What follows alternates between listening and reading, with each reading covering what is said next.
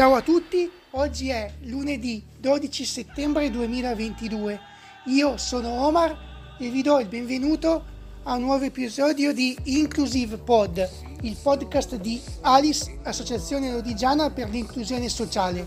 Oggi torniamo dopo le vacanze estive, ma siamo solo in due in quanto con me c'è solo Martina che saluto. Ciao a tutti. E con me è presente anche Silvana, Ciao la presidente tutti. della nostra associazione. Ciao, ciao. Io vi parlo del blog dove questa volta troverete solo due articoli. Uno mio che riguarda una versione della Mini Cooper SE adattata per la guida con eh, le per, per le persone con paraplegia, mentre Martina vi parla di un libro dove si parla delle persone con disabilità. Giusto Marti? Sì, giusto. E invece nel podcast io vi parlo di una associazione attiva a Belluno e che ha un nome molto particolare, si chiama Spingitori Inaffidabili. Volevo sapere da Martina e da Silvana se ne avevano mai sentito parlare di No. questa associazione. Io no. Tu Silvana? No, Praticamente si tratta di un'associazione che ha il compito di aiutare le persone con disabilità partecipando a delle corse o delle gare anche non competitive perso- con le persone in carrozzina e loro le spingono per permettere la partecipazione. Adesso però passo la parola a Martina che ci vuole parlare di qualcosa legato al turismo. Ciao a tutti. Nel mio podcast di oggi vi parlo del progetto Bandiere Lilla, nato nel 2012, finalizzato a premiare quelle realtà comunali che lavorano giorno dopo giorno con l'obiettivo di migliorare la propria accessibilità turistica. Il riconoscimento viene assegnato con il supporto della consulta regionale per la tutela dei diritti delle persone handicappate della regione Liguria. Eh, sì, probabilmente il- la regione Liguria utilizza ancora questo termine per la sua consulta, anche se sappiamo che attualmente eh, sarebbe meglio dire persona con disabilità. Eh, mi puoi dire brevemente, Martina, quali sono le finalità di questo progetto? La finalità centrale del progetto è quella di favorire il turismo da parte delle persone con disabilità, cercando di premiare e supportare tutte le realtà che prestano maggiore attenzione al target turistico.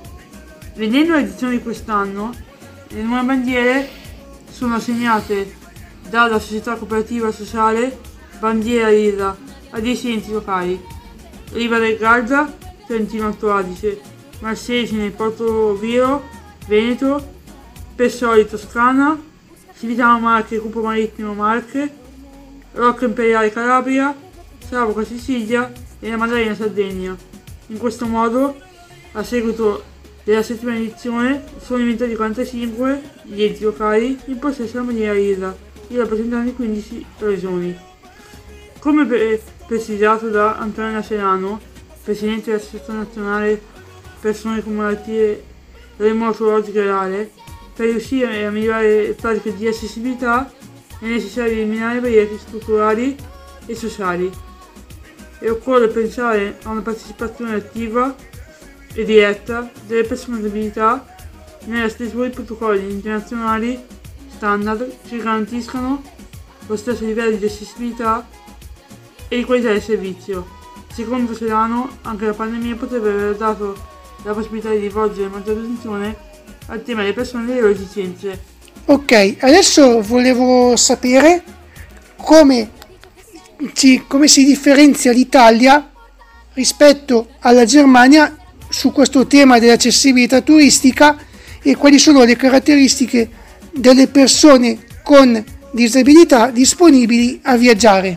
Prendendo in considerazione l'influenza che l'accessibilità ha sulle destinazioni turistiche delle persone con disabilità, vorrei considerare l'esempio della Germania, dove il 37% delle persone con disabilità sceglie di non intraprendere un viaggio a causa della mancanza di strutture accessibili. Il 48% viaggerebbe in modo più frequente se tali strutture fossero più accessibili e il 60% sarebbe disposto a pagare un prezzo maggiore a quello previsto. Ok, molto interessante. Adesso mi puoi dare un elenco dei comuni che hanno questa bandiera lilla?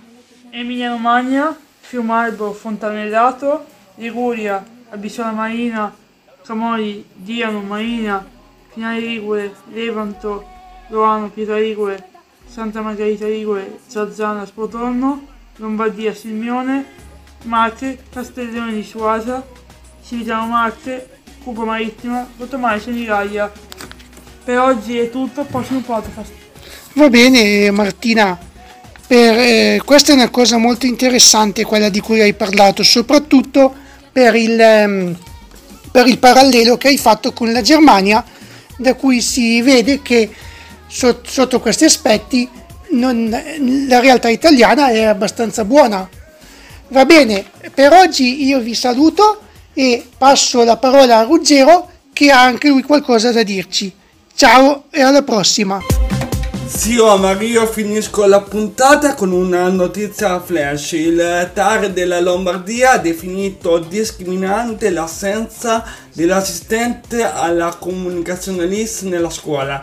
Questo è avvenuto a seguito della riduzione delle ore dell'interprete della lingua italiana dei segni per 4 alunni sordi. Inclusive Pod finisce qui e noi vi diamo appuntamento alla prossima. Ciao!